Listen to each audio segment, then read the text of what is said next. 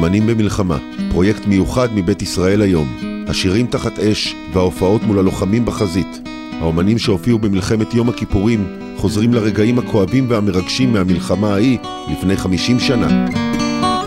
שלום לכולם, אנחנו בעוד פרק של אמנים במלחמה, פודקאסט מבית ישראל היום ל-50 שנה למלחמת יום כיפור. ראיינו בפרקים הקודמים אמנים שהיו בחזית הקרבות בעצם והופיעו בפני חיילים, אושיק לוי, ריקי גל, גברי בנאי, ססי קשת, דורי בן זאב. ובפרק הזה אנחנו עם דוד פרץ, שאיך להציג אותך חוקר, מוזיקאי, יוצר. כן, אני חוקר בבית תמוז, בית המוזיקה הישראלית, אז אני חוקר, גם העבודה, המחקר האקדמי שלי, עוסק בעיקר בתקופות העשורים הראשונים של מדינת ישראל, אז אני מדבר הרבה על, על התקופה, גם על התקופה הזאת, עד 78 זה ה... ומעבר לזה נגיד שוב, אתה גם מוזיקאי, יוצר זה המוזיקאי ועיתונאי בישראל היום, כן. הכל טוב. ולקראת כתבה שאתה עומד לפרסם במוסף חגיגי שאנחנו נעשה 50 שנה למלחמת יום כיפור, על בעצם איך השפיעה המלחמה על המוזיקה והתרבות, אני רוצה להתחיל איתך לפני זה, בתקופת המלחמה עצמה, אתה עשית עבודת מחקר די גדולה על אמנים במלחמה. למשל ליאונרד כהן. כן. הוא אגב, הוא הכי ידוע מהסיפור הזה, אבל אולי היחיד. מלחמת יום הכיפורים הייתה מלחמה מוזרה במובן הזה, כי אני חושב שששת הימים, נאמר, אתה מדבר על השירי ניצחון ושירי תהילה, והיה אלבומי ניצחון ואלבומי תהילה, הפער בין הרגע שלפני המלחמה לבין הרגע שאחרי המלחמה היה עצום, ולכן היה כזאת התפוצצות. ויום הכיפורים גם בא בהפתעה, עכשיו דיברנו עם ססי קשת, והוא אמר, ההבדל הגדול זה שיום הכיפורים לא ציפינו לזה. זה בא out of nowhere, כזה בום וטראח, ולא ידענו אפילו איך לפחד מזה. אז, אז גם היה דבר אחד, וגם הייתה תחושה שבאמת הכל הולך. ולכן הסיפור של ליאונרד כהן הוא מרתק. הסיפור של ליאונרד כהן, גם אני שמעתי וגדלתי על הסיפורים האלה שמישהו, אושיק לוי, מצא אותו יושב באיזה בית קפה ואמר לו בוא תצטרף, תתנדב. כן. אני קצת חקרתי את זה לעניין, עשינו כתבה לפני שנתיים על הסיפור הזה, ועשו כבר הרבה כתבות בעבר על, על כהן בישראל, כי אתה יודע, כי זה סיפור מעניין והכל, אבל הגעתי שם לדברים שאני קצת התקשיתי לקרוא אותם, כי לא האמנתי שזה אמיתי מה שאני קורא, והסיפור שאני הגעתי אליו, אני יודע, אני יודע, אני מראש מתחיל להישמע כמו קונספירטור, אבל, אבל הסיפור שהגעתי אליו... אנחנו אוהבים קונספירציות. בסדר, אוקיי, אבל זה כבר באמת הזוי, אבל מסתבר שיש לזה הוכחות בשטח, אז אני אגיד מה שאני יודע, ואני גם אגיד מה השערות. הסיפור הוא כזה, ליאונרד כהן בתחילת שנות ה... בתור סטודנט במגיל בקנדה, הוא נמצא ביחד עם, במקביל לניסוי שה-CIA עושה, שהוא רשמי, היום כבר ה-CIA יודע בזה, נקרא MK אולטרה, כן. שהרעיון בניסוי הזה היה לייצר איזשהו סוג של התניה מלאכותית, שבן אדם יוכל לעשות דברים בלי שהוא יודע שהוא עושה אותם, לייצר מרגלים כאלה, כן, אותו, כן. בוטים אמיתיים, כאילו. ו- מומלץ לגגל, אגב, ניסוי מרתק. בדיוק, בין... ניסוי מרתק, ושאנשים טבעו אותם, וה-CIA יודע בזה והכל. והניסוי הכי גדול התרחש ממש ליד ליאונרד כהן, איפה שאימא שלו הייתה מאושפזת באותו בית חולים אה, אה, פסיכיאטרי, שצמוד ל... לאוניברסיטה למגיל, ו- והוא, אנחנו יודעים גם שהוא כנראה היה גם חלק מהרעיון הזה, וחלק מהניסוי היה שנתנו להם LSD, כן. ושמו אותם בחדר במשך שבועות או שבועיים, עשרה ימים, ומחקו להם את התודעה בשביל לבנות מחדש. עכשיו, אתה אומר, אוקיי, מה הקשר של זה ללאונרד כהן? אבל רגע, הבן אדם מגיע לישראל שבועיים לפני המלחמה. לא סתם ולא פחות. ומאיפה הוא מגיע? הוא מגיע מיוון. כן. מה הוא עושה ביוון? מהפכת הקצינים ביוון. אתה אומר, רגע, ומה הוא היה לפני כן? יש לו קטע שהוא מספר על איך הוא היה בקובה בזמן פריצת המרד. מה, מה זה? מה, יש לך רדאר שאתה יודע בדיוק איפה הדברים קורים? ויותר מזה, אחרי מלחמת יום הכיפורים, לאן ליאונרד כהן הולך? הוא טס לאתיופיה, למלחמת, למהפכה שנמצאת כן. שם.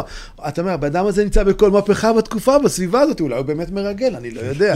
אבל אני לא חושב שהיה מרגל מודע. אבל מה מדהים? שבאלבום שהוא מוציא אחרי המלחמה, New Skin for the Old Ceremony, הוא כותב שם שיר, פילד קומנדר כהן was our most important spy, זאת אומרת, המפקד כהן היה המרגל הכי חשוב שלנו.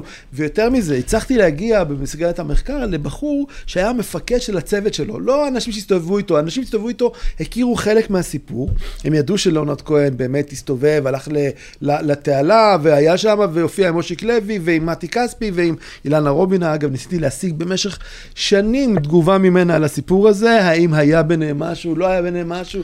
לא, אבל מדובר על איזה רחל אחת שהיה לה מאהבת שלו, שהוא כאילו לא, חיפש אותה. לא, זאת שבגללה לכאורה הוא שכן, הגיע כן. לכאן, אבל לא, היה, הם היו הרי ביחד בצוות, ונורא נורא סקרן אותי לדעת אם היה משהו, והיא בכלל, מה היא חושבת עליו? לא, לא הסכימה לדבר איתי, ממש לא, לא רצתה, לא, לא, לא טלפונית, לא כלום. לצערנו כבר נפטרה, אבל, כן. אה, אבל בגדול אני אומר ש, שהיה שם עניין, ואז המפקד צוות אמר לי, אתה יודע, אבל זה רק חלק קטן מההופעות. אמרתי לו, מה זאת אומרת זה? הוא אומר, אחרי שהחבר'ה היו חוזרים לתל אביב או משהו כזה, הוא היה אומר לי, תיקח אותי לחזית השנייה. אמרתי לו, מה? הוא אומר, כן, לונרד כהן הופיע איתי, הוא הופיע, שים לב, הוא הופיע בחרמון למעלה, הוא כן. ביקש להיות במוצב, הוא הופיע בצד השני של התעלה, הוא עבר את התעלה, היה עם יחד עם הכוחות, והופיע לפניהם לבד עם גיטרה. ו- ונדהמתי מזה, ואמרתי, וואו, איזה סיפור מטורף. הבן אדם באמת רצה לראות מה זה קרבי, ומה זה להיות בתוך הסיפור כן. הזה. הוא אפילו אמר שבשלב הוא עצר אותו בטעות, אמר לו, תן לי לראות בנשק, אני רוצה לראות בנשק. אבל מה שכן חשוב מבחינתנו, שמבחינה מוזיקלית, זה נכנס לו לתוך האלבום המוזיקלי שהוא עשה. באלבום שהוא הוציא אחר כך, 74, הוא כבר, יש את השיר לאבר, לאבר, לאבר, שכולם יודעים שהוא נכתב בעקבות המלחמה, אבל מה שמעניין, שמבחינה מוזיקלית, השיר הזה, and I said לאבר, לאבר, לאבר. אז, אז הסיפור המדהים בסיפור הזה, שהבן אדם מגיע לחיילים, ואומרים, הנה כוכב הפופ הידוע, ואז הוא מתחיל שלהם סוזן, כן, כן. והם כאילו נופלים. אז הוא מבין שהוא רוצה קצת כפיים, להרים, כמו שאומרת מירי רגב. אז הוא, אז הוא כותב שיר מזרחי לפני שיש מוזיקה מזרחי, ועושה להם, אין אסד לאבר, לאבר, לאבר, לאבר. אז הנה, אילונת כהן עשה, מקדים לנו את העשור לא, המזרחי. הסיפור אומר גם שהוא בהתחלה, וגם יש, אני חושב, הקלטות שהוא שר, במקום לאבר, לאבר, לאבר, בראדר, בראדר, בראדר. כאילו, הלאבר, לאבר, לאבר מרחיק אותו קצת מהסיטואציה בסופו של דבר, כי הוא... הבראדר זה, באתי, ל...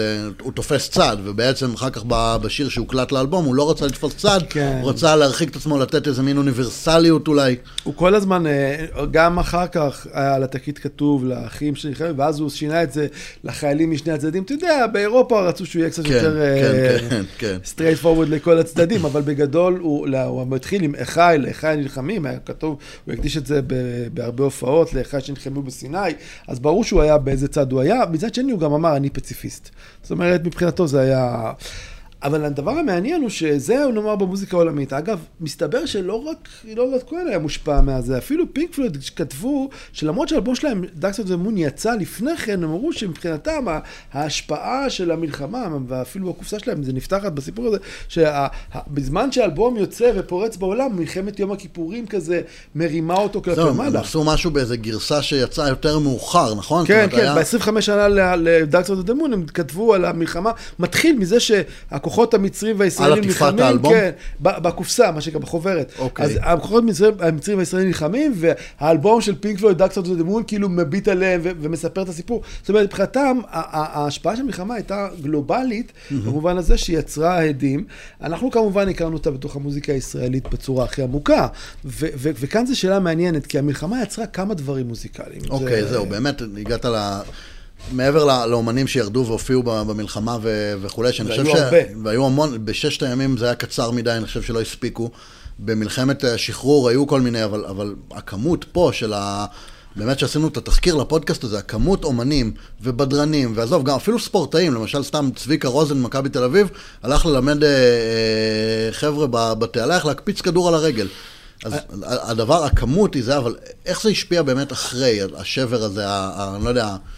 תראה, קודם כל, אני רוצה להגיד לך שאחד הדברים שגיליתי במסגרת המחקר שעשיתי עכשיו, האזנתי המון וחיפשתי ברדיו של אותה תקופה, וגיליתי שירים שלא הכרתי בכלל, שלא ידעתי שהקליטו. למשל, החלונות הגבוהים הקליטו שיר, לפי המילים של בשנה הבאה, שהמילים שלו היו ככה, או תהיו, או תהיו, או תהיו כפרה, כפרה לכל עם ישראל. אתה אומר, מה? מה? ושביום הכיפור אנחנו התפללנו, שמואלי קראוס וג'וזי קאז, לא ברור לי איזה תפילה הם עשו שם, אולי יפתח לי שער, אבל איך העזתם לפתוח באש? איך עזבנו את הצום, את התפילות, הפסקנו ואמרנו עם אש, מעלש, זה מה שאתם רוצים, תקבלו בראש. וגבי שושן ומוטי גלעדי, ביחד עשו שיר שנקרא זה יום הדין. זה יום הדין, אתה מבין? אתה אומר כאילו, או, וואו, אז, אז בזמן אמת, זה נכתב תוך כדי המלחמה, והוקלט תוך כדי המלחמה, והם אומרים, תראה, זה יום הדין, זה יום הדין, אללה לא עוזר לכם, צה"ל שוב מכה בכם. וואו. כן? כשעסקנו בתפילה, חציתם את התעלה, לא חשבתם על מחר, שאלתם על ההר, אנחנו עוד נחזיר לכם. זה, זה... זה תוך כדי המלחמה, כן. כדי כאילו להעלות את המורל? כן, מה... כן, כן, ממש. אני, אני חושב שזה גם היה סיכום מהיר, כי אתה חושב, אתה אומר לעצמך, זה, זה, זה ממש שירים שאתה מרגיש שהם הוקלטו במין, אה, יש אש, בוא נקלט שבע, ומוציאים את זה. אוקיי. ואחרי זה יוצא גם אלבום שנקרא המלחמה האחרונה, שכמובן כולם מכירים את ה... אני מבטיח, של יורם גאון את אה, המלחמה האחרונה. כן. אבל היו שם שירים מוזרים מאוד, שנקנו פנימה, גם ריקי גל נמצאת שם עם שר השיר שנקרא שמור לי עליי. שמור לי, בטח. ושמור לך, ואז יש שם גם שיר אה, על שלושת פשעי דמשק, שלא אשיבם, שזה סוג של להיט מאותה תקופה של משה הלל. אבל כל האלבום מנסה קצת להרגיש כמו חיזוק וגם קצת נחמה, כי אתה מבין, אני בעיקר מבין את חוסר המובנות שלהם עצמם לתקופה של מה שקורה להם. אוקיי. Okay. כי, כי זה נע בכזה משרה עצום בין מצד אחד תחושת יום הדין, מצד שני אנחנו נראה להם ומה אנחנו עושים פה. ויש קבוצה של אומנים אה, שהם קצת יותר צעירים, אבל היו, היו חיילים סדירים במלחמה, למשל ברי סחרוף, למשל רמי פורטיס, שהוא אפשר להגיד הוא, הוא סוג של פוסט-טראומטי. פורטיס, מה... לדעתי, הם פספסו את, ה, את הדבר הכי גדול שקשור למוזיקה שלו, שפלונטר, האלבום הראשון שהוא מוציא, למרות שלוקח לו 4-5 שנים אחרי המלחמה, זה לא ספק תגובה של אדם פוסט-טראומטי, מלחמת יום הכיפורים. תסביר. והוא לא היה אחיד. כי אתה רואה שהאלבום הזה בעצם מתכתב עם איזושהי טראומה מזעזעת של התבגרות. אתה יודע מה, מה פירוש המילה נוסטלגיה? למה הגדירו את המילה נוסטלגיה? שבזמנו, בשוויץ היה אגב, אני חושב, אה, איזה רופא הגדיר את זה שחיילים שחזרו מהקרב לאן הם רצו ללכת? לחזור לילדותם, כי זה היה המקום היחידי שבו הם נאחזו בביטחון של מקום בטוח, שאני יודע להחזיק אותו ולהבין, הייתי כאן והכל היה בסדר, לא היה את הדבר הנורא הזה שאני חוזר איתו. אוקיי. ופורטיס, okay. באלבום הזה אתה שומע את זה, אתה אומר, זה בן אדם שחווה איזושהי טראומה מסיבית. אינקובטור, ילדות, הפלסטרים המעופפים, כל הדברים האלה מרחפים בחלל, ו- ואפילו השירים היותר קלים, שהם יש לך מצפים, זאת אומרת, זה מישהו שבאמת מחפש איזושהי נחמה בעולם, כי מה שהוא עבר היה כל כך טראומטי, אפשר להבין את זה גם. כן, בוודאי. וזה ההתפתחות שלו. האם אפשר להגיד שלמשל, אם אני משווה את זה למה שקרה בשירה העברית, במרד של אה, זך באלתרמן, האישי מול הלאומי, אז אפשר לדבר על משהו דומה במוזיקה של אחרי מלחמת יום כיפור? כן. הטראומה האישית? כן, כן, כן. דיברנו מקודם על כוורת ודני סנדרסון. אני חושב שיש סדרה של אלבומי... אני חושב שהתגובה הישראלית ההגיונית הייתה מצד אחד או עיבוד הטראומה כמו אצל פורטיס שהלכה לפוסט טראומה, או נחמה. מי שהייתה אמונה על הנחמה זה לא ספק חווה אלברשטיין והאלבום שלה כמו צמח בר, שבעצם הופך להיות כמעט האלבום הישראלי שהוא אלבום, ה, אתה יודע, אחרי שנות ששת הימים היה אלבומי ניצחון, כן. אז זה היה אלבום הכישלון, אבל הכישלון של מנחם, כי, כי זה אלבום שכל כולו מתחילתו ועד סופו, מין תחושה של, אתה יודע, מחבק קצת, אותך? ערב שבת כזה, שהכל okay. אוקיי. יהיה, אנחנו קשה, קשה, קשה, אבל okay. נשרוד אוקיי. את זה איכשהו, אדבר איתך, כן, וכל השירים האלה, הכל שם מדבר באיזשהו עניין של לנסות להכיל את הצער, לחבק אותו ולחיות איתו, ולכן הוא גם היה, גם הצליל שלו היה מין רכות נוגה, אבל זה לא היה דיכאון, זה היה נוגה, וזה צד אחד של התגובה, ויש לך את הצד השני שזה כוורת, שהם הולכים הכי רחוק אל עולם פנטזיות של פוגי וכל האנשים האלה בארון וכאלה, ועדיין מתפלק להם שיר כמו ילד מזדקן, שאם כן. אתה חושב על ילד מזדקן, אתה אומר... מה זה ילד מזדקן? זה בן אדם שפשוט איבד את התפיסה של מה אני עושה בחיים האלה.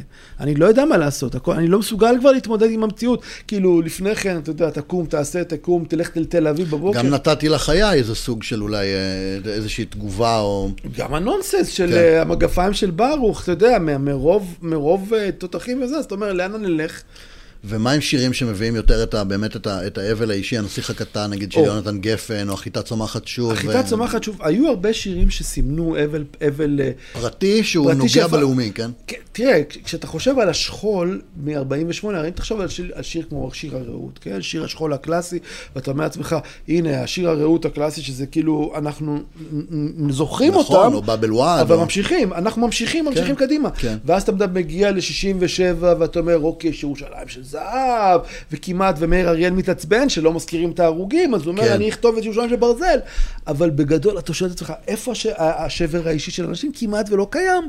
פה בפרינג'. פה, לא. פה השכול מתפוצץ, אגב, במיינסטרים. בכל המיינסטרים ובכל המוזיקה הישראלית, מחווה אלברשטיין ועד אהובה עוזרי, שזה גם דבר שצריך לתת עליו נכון, אהובה עוזרי, חנת החייל. זה יוצא אלבום כן. אהובה עוזרי, יוצא ממש שנה אחרי המלחמה, 74, היא כותבת היכן החייל על עדי שורק, זיכרונו לברכה, שנעלם, ואימא שלו לא יודעת איפה הוא. זה אגב שיר מדהים, זה שיר שהושמע ברדיו בזמן אמת? כמעט ולא, איש ב-77, עד 77, יש לי, מצאתי מכתב, כתובת פנימית של כל ישראל, שאומרת לא להשמיע את אהובה עוזרי בגלל הרמה הנמוכה של הטקסטים. אה, בגלל הרמה הנמוכה? לא כן. בגלל כאילו שזה יכול להוריד את המורה? לא, לא, לא בגלל הרמה הנמוכה של העברית, הביצוע, העיבוד והשירה. אתה לא מאמין. זה לא ברמה נמוכה של עברית, זה שיר נהדר. ב-78 עוד חשבו שזה רמה נמוכה, גם אהובה עוזרי וגם דקלון. אבל זה הסיפור המטורף, שכאילו, אתה אומר, זה היה אבל פרטי של צד אחד, שבכלל לא השמיעו אותו ברדיו. ניסים סרוסי גם, שדיבר איתי, אמר לי גם, המוזיקה, התגובה שלי למלחמה הייתה עצומה. העובדה שאתה רוצה לאימא, העובדה שאתה רוצה כאילו לזה, משהו שיחזיק אותך במסגרת הישראלית ולא לא להתפרק. ומהצד השני יש לך שירים שהם קצת ממשיכים את האבל הקולקטיבי של החיטה צומחת שוב, כן. ו- ואתה מרגיש את ה... אולי הייתי אומר, אתה מרגיש פה את ה... את ה... אני לא אוהב את המושג שבטים ישראלים, אני אוהב את הזרמים הישראלים, כי שבט זה אתה נולד תוכו, אתה לא יכול לצאת. כן. אבל הזרמים הישראלים, אתה מרגיש שהאבל עובד בצורה אחרת בשכונת התקווה, וב... ובקיבוצים, בקיבוצי העמק, ובתל אביב, ובכל כן, מקום לקחו כן. אותו למקום אחר. יפה. אה, בכתבה שלך אתה מתעסק גם קצת בהשוואה של האומנות של המוזיקה שהייתה אז, אחרי אה, מלחמת יום כיפורים, לתגובות מוזיקליות שקורות היום, לכל מיני דברים, אה, למלחמת לבנון או למחאה שיש עכשיו. כן, מהבחינה הזאת, אני לא, לא מדבר על זה ישירות, אבל זה כל כך זועק. למה זה זועק? כי אם אתה מסתכל על, על המילים ועל השירים שנכתבו תוך כדי מלחמה, וגם חלק רובם נשכחו, וכאלה כמו, כמו יום הדין, אז אתה רואה שזו תגובה שיש בה מורכבות, שהיא אומרת, משהו לא טוב קרה, אבל אחים צריך להתגבר, צריך להתרומם מהדבר הזה. יש איזשהו ניסיון לחייל את הקצוות ולהגיד, בסדר, נפלנו, קרה משהו נורא ואיום, אנחנו עדיין לא מבינים את זה לגמרי, אבל אנחנו צריכים להתרומם מעל זה. ולדעתי, אגב, זה ממשיך להדהד הרבה הרבה שנים אחר כך. Mm-hmm. אגב, גם שכחתי להגיד, הייתה להקה בשם צינגל, אה, זינגלה, סליחה, שרוק מתקדם, כן. שהסולן שלהם היה גם כן הלום קרב, והוא פשוט כתב אלבום שלם של פיס, כי הוא רצה לחמוק, לחמוק מה, מהרעש התותחים באוזניים שליווה אותו במשך אה, שנים. ו, ו, ובמובן הזה אתה מרגיש שהמוזיקה הישראלית, אני חושב שהתגובה למלחמת יום כיפור, סיפורים הגיע הרבה הרבה הרבה אחרי, אבל מה שכן סקרן אותי זה שכשדיברתי עם גארי אקשטיין וגם אה, חשבתי על זה, כשדיברתי איתו היה כזה על האלבום הראשון שלו לפני הרבה שנים, ובשביל תוכנית רדיו שעשינו, ו, ודיברתי איתו וחשבתי על זה שבין האלבום הראשון של גארי אקשטיין, 78, לבין המלחמה יש סך הכל חמש שנים. ובחמש שנים האלה, הוא, הוא אמר לי, תראה, אני הרגשתי שכשהגיע נשיא מצרים, השלום, זה היה, פתאום היה נורמליזציה שהפכה את הכל, כאילו פתאום היה לגיטימי לעסוק באני ולא באנחנו. אוקיי, זה היה מדהים מבחינה זאת, שאתה אומר, הנה, יוצא סמבה תל אביב, כזה נואבה, פתאום אותם מקומות שבהם נהרגנו, עכשיו זה פסטיבל רוק. אז, אז, אז היום אתה אומר לך, זה תוך חמש שנים לאבד כזאת טראומה, לעשות כן. את המהפך הלאומי, וכל הדברים האלה קורים ביחד, והכל קורה ומתפוצץ. מה שכן חשוב לשים לב זה כמה, אה, איזה מפץ יצירתי זה יצר. כן, מבחינת uh, כמות וזה, שטף. כמות, ש... זה גם נתן איזשהו דחף למוזיקה הישראלית, להתניע מנועים.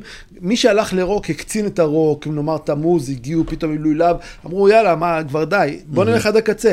באמת, הדברים מתפרצים, הולכים לכיוונים, הקצוות שלהם, כי המלחמה הייתה אירוע כל כך קוסמי ומזעזע, שהייתה חייבת להזיז את האנשים הצידה, גם כוורת, גם uh, תמוז, כל מה שקרה, אריק איינשטיין גם פתאום... וזה יצר איזו פתיחות גם בחברה לקבל את, ה, את הדברים. שלהם, שאולי לא הייתה קיימת קודם הפתיחות הזאת. כאילו כן. פתאום קרה איזה מין אסון כזה של, של מלחמה שלא ציפינו, אז אנחנו יכולים לקבל עכשיו גם עוד דברים שאולי לא היינו מקבלים uh, קודם.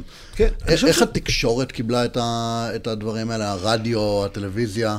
נתנו לזה ביטוי? בשתי דרכים. היו, היה, מצד אחד היה, הייתה פתיחות מאוד גדולה על הדור הצעיר, כי הייתה תחושה שהדור המבוגר, הדור הגנרלים נקרא לו, קצת אה, עף על עצמו יותר מדי והתרסק על הרצפה ממש אוקיי. קשה. אז פתאום הגנרלים אמרו, אוקיי, אולי אנחנו, לא רק הם, אנשי התקשורת, זה היה דור שאפשר פתאום כניסה של, תחשוב שאנחנו מדברים על המוסדות הרוק קלאסיים, תחשוב שנות ה-80, כמה נכנס שם? אבל שנות ה-70 המוקדמות, אחרי מלחמת הכיפורים, אריק איינשטיין, שלום חנוך, תמוז קוראים, כל הדברים, אריאל זינבר, מאיר כן. גם מתחיל את הקריירה שלו, הכל קורה שם, וכל מיני מאורות ענקיים הופכים להיות ממש נכנסים בדלת. אגב, זו הייתה הטרגדיה שלהם, למשל המוזיקאים המזרחיים, אהובה עוזרי וניסים סרוסי, שהוזמן, גם כן, הוא כיכב אחרי מלחמת יום הכיפורים, הוא כיכב, ואז הוזמן אצל ירון, והוא לא נכנס בשער. כן, כאילו, מבחינתו כן. זה היה, אבל, אבל כן הייתה תחושה שהדבר הזה גודל וגודל, ומתחיל לייצר את, ה, את הסיטואציה הזאת של רוק ישראלי לגיטימי, וזה זה, זה, זה אפשר באיזשהו מקום למוזיקה הישראלית להתנסות וללכת לקצה. וללכת, ועדיין להיות בתוך המיינסטרים, תראה מה קרה אחרי מלחמת לבנון.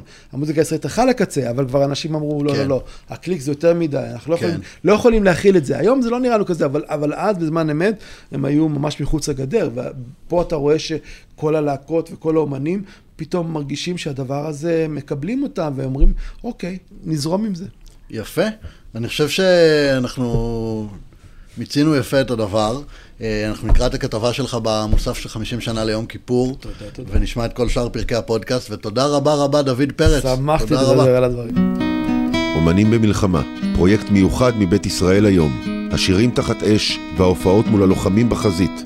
האומנים שהופיעו במלחמת יום הכיפורים חוזרים לרגעים הכואבים והמרגשים מהמלחמה ההיא לפני 50 שנה.